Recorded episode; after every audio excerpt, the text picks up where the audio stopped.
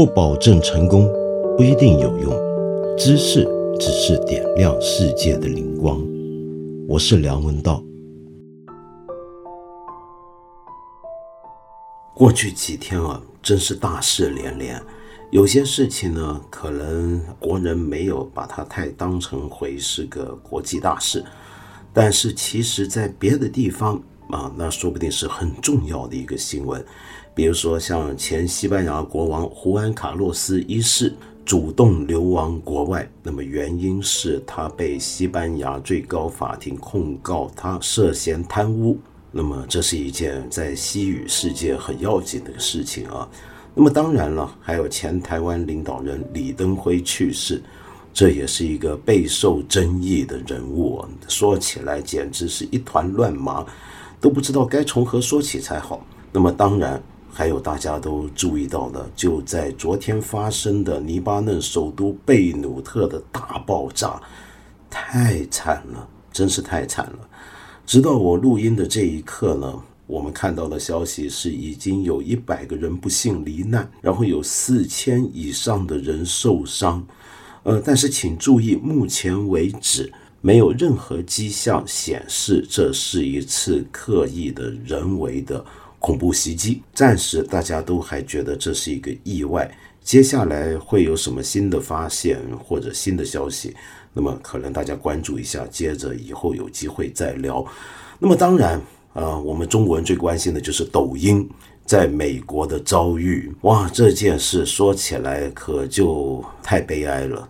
我们中国一个很难得的在全球大受欢迎的应用，居然现在陷入了这样的政治风波当中。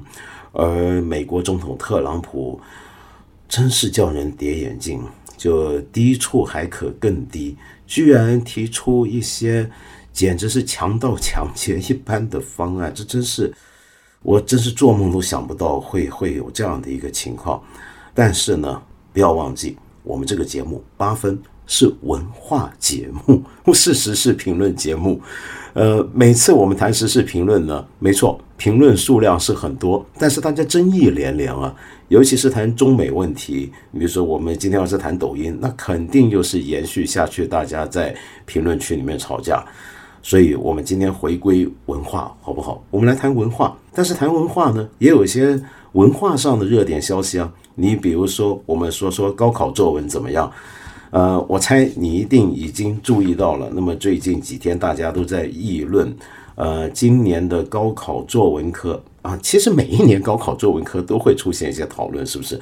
那今年也不例外，就出现了有这么一个浙江的考生写了一篇作文，那这个作文呢，最后是得到满分的，结果在网上呢，呃，惹起很大的争论，因为大家说这篇叫做《生活在树上》的文章，简直连看都看不懂啊！为什么看不懂呢？第一是里面用了一些比较深涩的词语跟字，这些词，说实话啊。我当然懂，而且我也会用，但是我是不会念的。有些词是你都知道，我这个普通话的口语能力糟糕到什么地步，对不对？就是有些字我一念出来，一定又要被人耻笑批判，说梁文道你又念错字了，又读错了。对对对，我还是别念了。那么第二呢，就是他的引述的名人名言非常多，呃，涉及到很多术语、很多概念。那么结果呢？大家就开始来讨论了。我也看过很多评论，当然，但是这样子，我现在先把它当成一个就普通一篇文章来看，好不好？我先不理他的写作者的背景、年龄、身份，我也不理这篇文章是不是高考作文，我就把它当成一篇文章来看的话，我们这么来看这篇文章写的怎么样呢？我会觉得这篇文章其实没有写好。那为什么没有写好呢？理由之一，或者说最主要的理由，恰恰是因为他引述的东西太多了。在这么短小的一个篇幅里面，涉及到了这么多的学者的观念，涉及到了这么多的文化史上的概念和典故，其实是有问题的。这个问题在哪里呢？我就举一个简单的例子好了。那这篇叫做《生活在树上》的作文，呃，其实总夸而言，它。他要表达的核心的概念是简单的。他其实想说明，在现代世界里面，我们很多人抱着一种个体心态或者个人主义的思考的方法，觉得我的自我是可以脱离开家庭、社会以及背后更大的文化传统的社会传统的。但是这种想法本身，这么抽离出个人的这种想法本身，其实本身也是有问题的，要小心。OK。那么这个核心概念是清晰的，我觉得他写的非常清楚，他要表达的也非常清楚。但是这个概念本身要说好，我觉得已经很难了。你要把这个道理说透，可能是需要比现在这个作文所要求的篇幅更长的篇幅。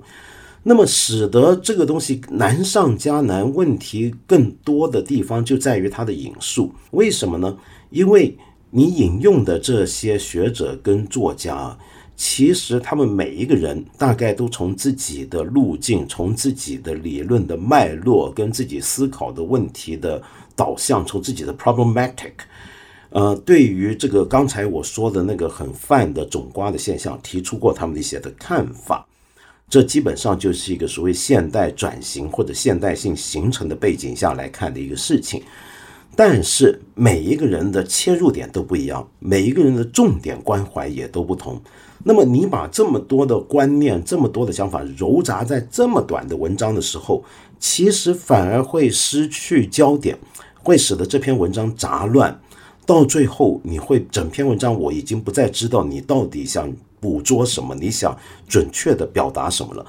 啊，对我刚说要举例子，你看我说着说着就忘了。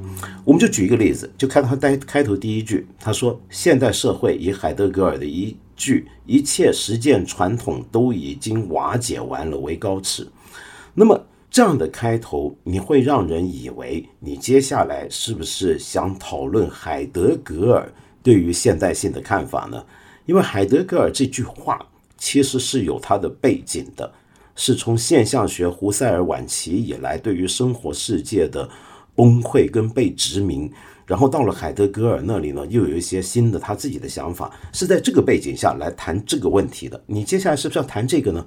没想到他接下来就碰到了家庭跟社会传统的期望这样的一个概念。这个东西其实就已经跟海德格尔要关怀的那个传统有很大的落差了。再来，在同一段话几十字不到的空间，他又提出了卡尔维诺的《树上的男爵》那篇有名的长篇小说。那么，卡尔维诺的《树上的男爵》则又是从另一个角度来接触类似的范围。那么，到底你接下来是要讲什么呢？那么，我就会带着这样的期望来读。那么，在读的时候，我发现它这里面第二段呢，呃，其实用了很多词语，呃，是一些在我看来还比较寻常的文艺腔比较重的讲法，比如说。我们怀揣热忱的灵魂，天然被赋予对超越性的追求，不屑于古旧坐标的约束，钟情于在别处的芬芳。这句话就其实很文艺腔。然后里面提到了超越性，请注意，这又是一个概念。你到底讲的超越性是什么意思呢？如果讲你讲超越性是在一开始，因为你亮出过海德格尔，我就会怀疑你要讲的超越性是不是还是在海德格尔的意义下讲呢？但是看下去又好像不是，然后他又提到了虚无与达达主义。那么达达主义我们知道是二十世纪艺术史上面一个极端重要的一场艺术运动。首先，达达主义是否就跟虚无能画上等号，这点就很值得在意。但是这时候你把达达主义这个运动引入进来，你似乎预期我们读者都很清楚达达主义是什么，以及达达主义跟你要讨论的问题。是有一定的关联的，那么，但是我再看下去也看不出来这个关联。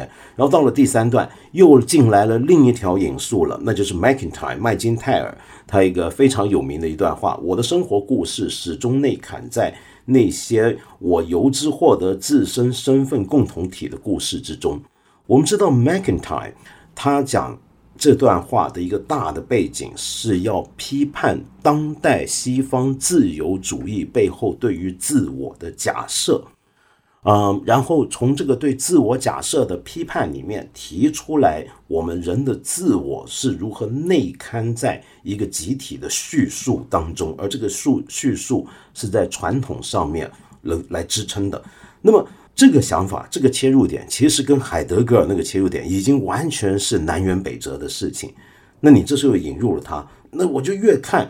就越不懂，那到底你想把我们引到什么方向？然后到了下一段，又来了韦伯讲拔妹，或者有人翻译成雀妹，或者除魅，或者去魅都可以。disenchantment 这样英文讲的话，那韦伯讲现代性的一个其中的一个很有名的一个概概念就是这个拔妹了。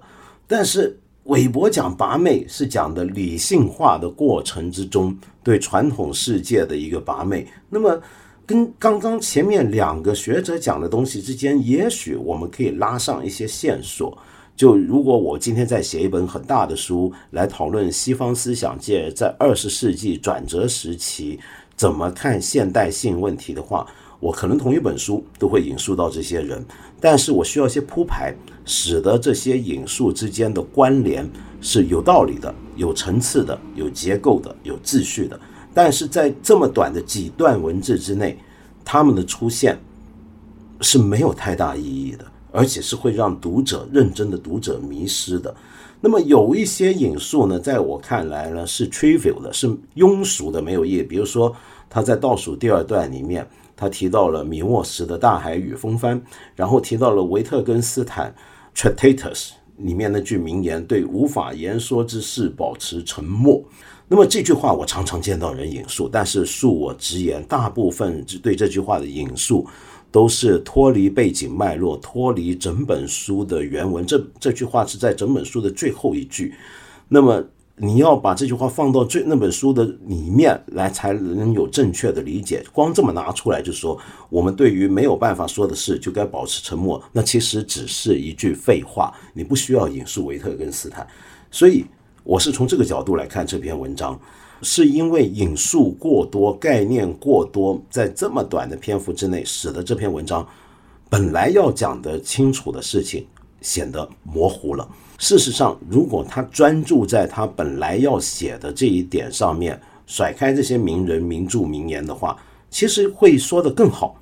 嗯，要在一千多字内把把它说好就很难了。如果你能把它说好，用大白话讲好，那就是很了不起的一件事了。那为什么还要加这些东西呢？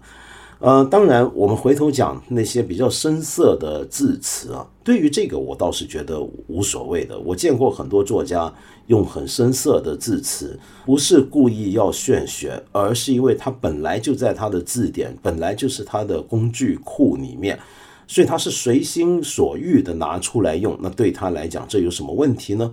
又或者有一些作者是故意的用深色的词眼，是要达到一种文学上的想法。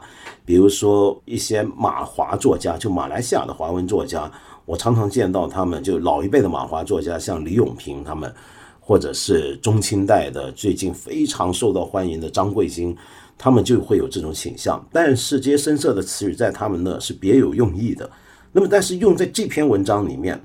我不能说好或不好，我会觉得 OK，那就用我，我觉得无所谓。所以，如果单纯以文章论文章，我觉得这篇文章其实没有写好，写的不好。如果我是一个杂志的编辑，一个出版社的编辑，一个作者交来的样稿是这样的话，我一定打回头。好，但是当我们说这是一篇作文的时候，那它又好还是不好呢？呃，放在这个角度来看的话。我觉得重要的是，我们评作文，一个高考作文或者一个中学生的作文，我们要评分他的分数好不好？我们到底关心的是什么？我没有在大陆参加过高考，我也完全不知道这方面高考的作文标准，呃，衡量的是什么。但是从我这么一个外行人、做过老师的人角度来看，如果我的学生写一篇这样的作文给我，我还是会给他高分的。我不会给他满分，但会我会给他高分。为什么呢？因为他让我看到他读书不少，他至少至少至少可能读过一些关于现代性或者现代转型的一些的书籍，然后里面读到这些材料，甚至他可能真的读过他所引述的这些人的原著原文。那这一点让我身为老师我很欣喜。一个学生在这么年轻的时候就这么发奋读了这么多，其实在他这个年纪来讲是有难度的书。第二，我作为一个老师，我看到一个高中生、高中高三的学生写一篇文章，关心一个现代性转型底下自我跟社会之间的张力问题的，有一个学生关心这个问题。这点也让我非常的开心，非常的欣喜。第三，他能够使用这么多的生词生字，哪怕他是在炫耀，但是他的语文造诣也让我觉得很开心。我给他高分的理由，不是因为这篇文章写得好，而是因为这篇文章让我看到写这篇文章的作者这个学生，他有潜质，他有一些我们在教育当中想要鼓励的。一些东西在，有一些我们想要培育的东西在里头。我给这篇文章不是满分，呃，是因为他确实没有写好，呃，所以我是要透过不给他满分来提醒他，你要注意，文章其实不能这么写，或者最好不要这么写。但是我同时给他很高的分数，是因为我见到了你的潜能，我见到了你的热情。我很开心，我很想好好鼓励你，你好好努力下去，你会有美好的前景的。我会想这样子来鼓励他。那所以这个就是我对这篇文章的一个看法。说起来，我觉得我们中国，即便经历那么多风风雨雨，直到现在，我们还真的是有中国传统特色，那就是真的是专注文字或者关注文化的。否则，我们不会每一年的高考作文都掀起那么多的议论。否则，我们不会见到有那么多的官员，还同时希望自己是个作家、是个学者、是个文化人。没错，我要讲的是另一件在过去一个多礼拜里面，呃，也让大家很关心的文化事件，那就是所谓的平安京了。那么，平安京是什么？现在基本上都不用我来多说了吧？我给一个背景，就是这种官员要这要做一些文艺创作这种事情啊。其实是屡见不鲜的，你甚至可以说它是一个中国传统。你仔细回想一下，我们中国文学史上有多少我们最敬佩的大学者、大作家？哎，他们其实都是个当官的，他们的本职是官员，写作是副业，创作是副业，是是爱好，对不对？你比如说屈原，他不就是官员吗？嗯，一直到呃清朝，像龚自珍这些都是官了。就是，其实某个意义上，他们全是官。苏东坡更不用讲了，王安石更不用说了，对不对？所以，中国是有这种文人官员传统，这就是传统的士大夫。那么，只不过随着帝制王朝的终结，我们现在建立了共和国。我们对于官员的要求跟预期就跟过去不一样了，所以我们现在一般不预期我们的官员是文人官员。因此，在当代世界里面，尤其在中国官场里面，官员的选任就跟你的文学艺术才华是不相干的了。呃，你的声名地位也跟你的文学艺术的能力没有一点的关联。那么在当代世界里面，我自己常常说，最后一个能够称得上是文人型官员的，我怕恐怕也就只有王蒙老师了。你想想看，王蒙老师在当年做文化部长之前，其实他首先是一个作家，是个小说家，而且他是个货真价实、成功的了不起的小说家。那么。所以我会说，王蒙大概是最后一个文人型或者作家型的官员，这是一个中国传统的尾声了。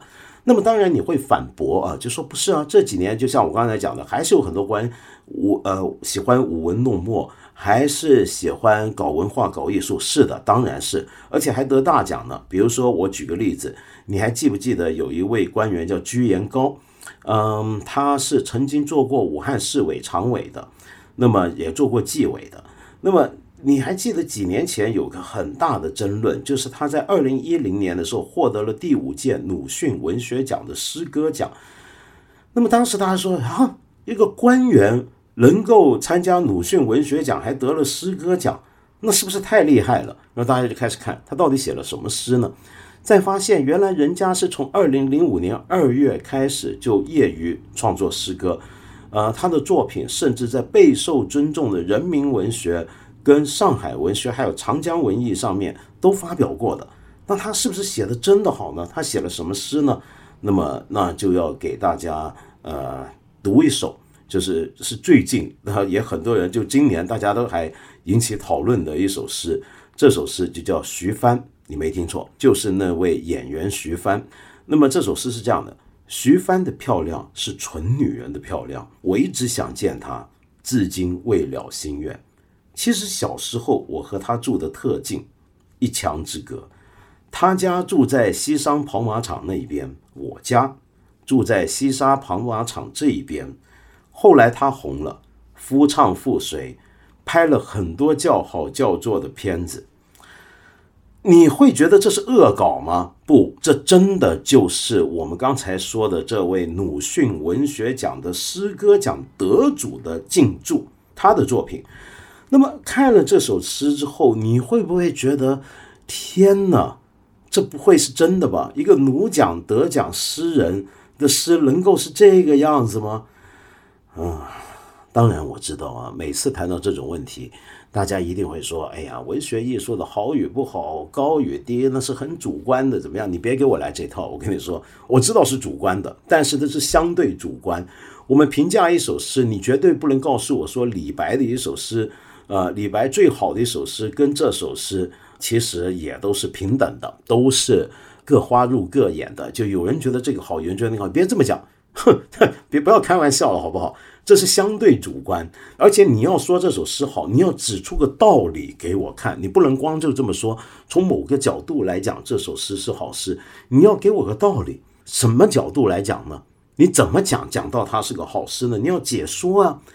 我自己是认真读完这首诗，再试过想要替他说出它的好处，但是很坦白说，我说不出来。好，那么。像这样的情况啊，有这种前车之鉴，我们就不奇怪会出现平安京的事情了。那么平安京这个事情呢，其实现在也不用我多说了。那么大家都知道这本书是多么的奇葩，基本上就是每一个句子、每一个词后面加上两个字“平安”，哼，那就是了。呃，全天下都平安啊，那等等等等，就是这样的一个状况。那么就不用我多说了。但是让我吃惊的是，当然是这位作者。那这位作者呢，理论上是个很厉害的一个人。你想想看，他是博士研究生学历，有法学博士学位，是二级教授，是博导。然后呢，他还著作等身，出版过很多的书，在很多重要的学术期刊发表论文。那么，以这样一个具有相当深厚的学术实力、学术背景的人来讲的话，我第一个问题不是这本书的内容，不是《平安经》里面这什么玩意儿。我问的问题是你为什么叫这本书叫《平安经》？在我看来，除非是一个虚构文学的作者故意要用“经”这个字来命名自己的作品，比如说张爱玲的《心经》，是带着一种调侃的，或者是别有想法的一种设计，否则的话。我不认为一个有教养、有文化的中国人应该写一本书，然后自称这本书叫做“经”，这是多大的亵渎啊！你知道什么叫做“经”吗？中国这么多年、几千年文化里面，能够称得上“经”的书，也就那几本。从最早的五经，就算发展到后来是三经，也就是《尚书》《诗经》《周礼》《仪礼》《左传》啊，就是讲十三经的话，《周易》是这些叫十三经。但是你想想看，什么叫做为什么是这样的？我们几千年有那么多的书，为什么只有这些书叫经呢？是因为经在中国人的观念里面是一个文化里面奠基性的最核心的一些的书，一些的文本。你比如说，在儒家传统里面，我们讲经是什么意思？这个我我我知道你一定晓得，但是请原谅我多啰嗦，还是讲一句。经是怎么回事？是古人织线、纺织织布的时候啊，是要先把经经就是打直的前后走的那条纵线，把它撑直，然后再把左右走的横线，也就是尾编进去。所以有句话叫做“必先有经，而后有尾”。所以经是什么呢？在这个意义讲，它是个引申出去是纲领，是法则，是我们中国人、华人。对于我们人生、社会、文化、国家，甚至宇宙，我们认为有根本意义的最奠基性的、有指导意义的书，我们叫它做经。所以，我们才会在扩而远之，把很多儒家之外的，甚至中国之外的，我们看到人家文化原来也有具有相当地位的书翻译过来的时候，我们也把它叫做经。比如儒家之外，我们有《道德经》，对不对？那么在中国传统之外，我们看到佛教的当初的三藏逐步翻译过来的时候，我们说那叫佛经。那么当我们接触到基督信仰的时候，我们说他们的那部最重要的书叫圣经。当我们接触到伊斯兰文化的时候，我们说他那么最最重要的书可兰叫做可兰经，我们加上个经，经是这么用的。你能够把自己的书叫做经吗？好，那这本书啊，就说回《平安经》这本书以及它的作者。那么最近我们知道，啊，惹起那么大风波之后，他现在正被查处，贺电正被调查，整件事情大翻盘。那么大家都在批评，都在骂他。但是我想请你注意啊，你要先注意这本书，在我看来，远远不是这本书的问题，也不只是这个作者有没有文化的问题。我甚至很好奇。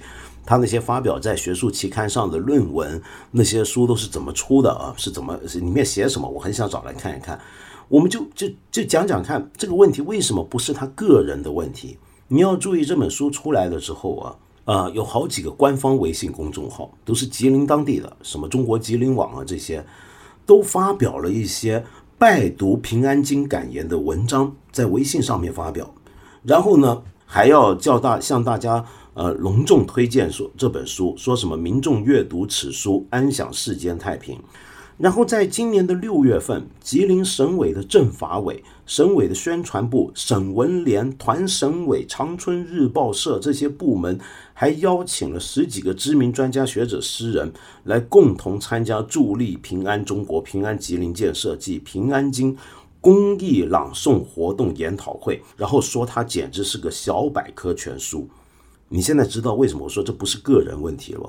我刚才说的这些，全部都是很正式的机构，甚至是政府部门。遇到这样的一本书，你如果呃宣传部为底下的这些媒体，你在推荐发布它的时候，我们来问一下，这里面你任何一个有点文化教养、有点知识的人，你会觉得这是本好书吗？你会觉得这本书是一个值得推荐给大家的吗？假如这里面做新闻、做报道的人，你有一点专业、独立的新闻人的操守的话，你觉得你能够凭着良心去推荐这本书吗？然后更不要说有那么多的政府部门，有那么多的呃文化团体，像省文联，有那么多的知名学者、专家、诗人来推荐这本书，这些人你们都在想什么？这个才是问题。不是贺电本人的问题，不是这本书的问题，而是吹捧他的这群人，他们在想什么？他们为什么要吹捧？这个东西背后，在我看来才是更严重的问题，这是个系统问题。好，然后我们知道现在又要调查他了，然后调查他的时候，我就看到现在调查他的这个联合调查组是省委政法委牵头，省纪委监督，然后省委宣传部等部门联合去调查他。这些这个 几个部门，你们你觉得听起来熟悉吗？就是一个月前，我刚刚说到一个月前，同一帮人马、同一些部门、同一副牌子在推荐这本书给他搞朗诵会的，然后现在你们自己来调查，这是怎么回事儿？哼，我就我我发现中国太很可爱，就我们很多地方一出事儿，就是先前参与这件事儿的一些部门就开始自己我来我们来调查了，就自己查自己。然后我们再看这本书的出版社群众出版社啊，他说，呃，他发了一个文章，说我社出版《平安经》一书造成不良社会影响，暴露了我社政治意识不强、管理责任缺失、审核把关不严、出版流程不规范等严重问题。我社将配合有关部门做好调查工作。叭叭叭叭叭这些，哎，请注意，他说自己这本书的问题在哪？首先是造成不良社会影响。不良社会影响，就这本书的消息出来之后，我们全国上下大家纷纷议论，这叫不良社会影响。他才回头发现，他暴露了他的问题。而他的问题的第一个是什么呢？居然是政治意识不强。你是出版社啊，你要出一本书，我当然知道我们在中国做出版，那政治意识当然要强。但是是这个书的问题，难道就是政治意识不强吗？就你如果今天这本书不是贺电写的，不是这样一个官员写，我就普通一个老百姓，我给你这样一本书，你出不出呢？这不是政治问题，这是文化水平问题，这是出版社专业问题。我想讲的就是参与这整件事、有份在这里面的整帮人马，你们都不要现在说什么政治意识不强，这不是政治问题，这就是你专业问题。做出版的没做好出版专业，做新闻的没做好专业新闻，然后那些学者、专家、诗人都没有在自己专业本行上面依据自己应有的判断来决定对于这本书的态度，是这个问题。而不是你政治意识问题。所谓政治意识问题，就是这书出事儿了，这书让大家议论了，大家都在骂了，然后造成了不良影响。你回头说，哦，这叫政治问题。但在这个政治问题出现之前，它首先是专业问题。让我非常痛心疾首的是，在我们过去多年这么多类似的事件里面，我每一次看到的都是大范围的专业坍塌。这些专业坍塌，从一些有关的政府部门自己的事业就有专业坍塌，那么这种专业坍塌我们叫做政治坍塌。然后到了一些的相关的文化艺术领域、媒体机构到出版社等等，到学术期刊，你学术期刊你还能让人相信吗？你如果一个学术期刊能够刊登的是类似《平安京》这种水平的文章的话，你觉得这个学术期刊再登别的文章，哪怕那些文章更好？很很或者写的真的是非常精彩，你能相信这个期刊吗？你一个奖，比如说鲁迅文学奖，你颁过一次奖给这样的刚才我说的那样的一个诗人，你这个鲁迅文学奖的公信力还能继续维持吗？我说的是这个问题。但是我必须坦白讲，这种事情我亲身也都经历过。我现在不再参加任何年底那种什么好书评选，是因为以前我就见过那些好书评选里面最后是怎么莫名其妙的，因应的地方某些指导部门或者怎么样的要求，有时候硬生生拿掉一本书，或者硬生生插进一本很烂的书进来，让你说是年底好书。你凡是自我爱惜羽毛的。一个奖的颁奖机构、评委，乃至于到相关的各等人马，你能够做得出这样的事情吗？这是不可思议的。我们中国如果今天还继续这样下去，你说怎么办？哎，算了，这些说起来就是也是长篇大论，就不讲了。我们不是说这是个文化节目吗？还是别谈那么多政治意识问题。呃，我今天呢，想先回应一个朋友的一个提问啊。那这个朋友的问题，我觉得也是。很有意思的一个问题，但是也让我坦白说是有点吃惊的。那位这位朋友呢，叫 koptopkin 哈，Kropotkin，其实很有意思。这是克努泡特金嘛？就是你说梁老师你好，我有个很大的读书的问题，我接触到一种主义和思想，很让我振奋。我也决心去深深信仰它，但是我并不全部赞同这个主义的理论和行动，而且我自己已经对这个思想有了一些新的建设性的想法，适合这个新时代的想法。我觉得我就是沿着一条道路走到了一片荒原，我感觉我就是唯一的光，我的脚印就是指向未来的路，但我对此非常缺乏自信和勇气。请问你有没有同样的感受呢？该怎么办？我不用句台湾话讲，笑奶奶。你太年轻了，你别这样好不好？我从来没有你这种感受。首先，我觉得最大的根本问题，我我先别说，可能你非常自信，你觉得你已经成为唯一的光了，在一片荒原里面，你的脚印就是指向未来的少年人有这样的志气那，是很了不起的。但是。我更根本的问题是你说的第一句话的那个情况，你接触到一种主义和思想，很让你振奋，你就决心去深深信仰它。你干嘛决心深深信仰它？我们今天读书碰到理论，不是为了信教，对不对？我看到一本书，看到一个理论，很让我振奋，但是我并不表示我信仰啊。什么叫信仰？我可能很赞同它，我觉得它对我影响很大，但是问题是，这到底是读书啊？读书是带脑子读的，这个脑子肯定是要理性运作的一个大脑。我要去判断的，我要去分析里面有没有问题的，而且更重要是读书的时候常常带着一种反驳自己的成见的想法来读书。我不是说读任何书都是总是要挑作者的毛病啊，光是这种挑一本书的毛病是最简单的事情，在世界上面，我们听任何一个节目、看任何一篇文章、读任何一本书，我们都能挑出很多毛病。重要的是，你还能不能够带着一种同情的理解，再去反驳你挑出来毛病？你试着，你比如说，你看一篇文章，听完一个演讲，看完一本书，然后你觉得这话说的不对，有毛病，你不要先迅速判断这个东西是垃圾。现在很多人就太快下这个判断，你应该停一停，试着，如果你是这个作者，这个作者该对于你刚才提出的那些质疑或者挑战，会有什么样的回应呢？让自己脑中来回几何论辩，这个时候你才能够达到我们在读书或者读好书里面所要求的一种境界。这个境界是什么？让自己的思辨跟阅读理解能力得到更大的升华、更大的进步，是为了这个，而不是为了信仰它。啊，所以我不讨论你是不是已经有一些适合这个新时代的想法，你是不是唯一的光，你是不是能指引未来？也许你是，但是我想先说，呃，你先不要深深信仰，而且要决心深深信仰一个让你觉得很兴奋的一种理论或者主张，没什么好信仰的，好吗？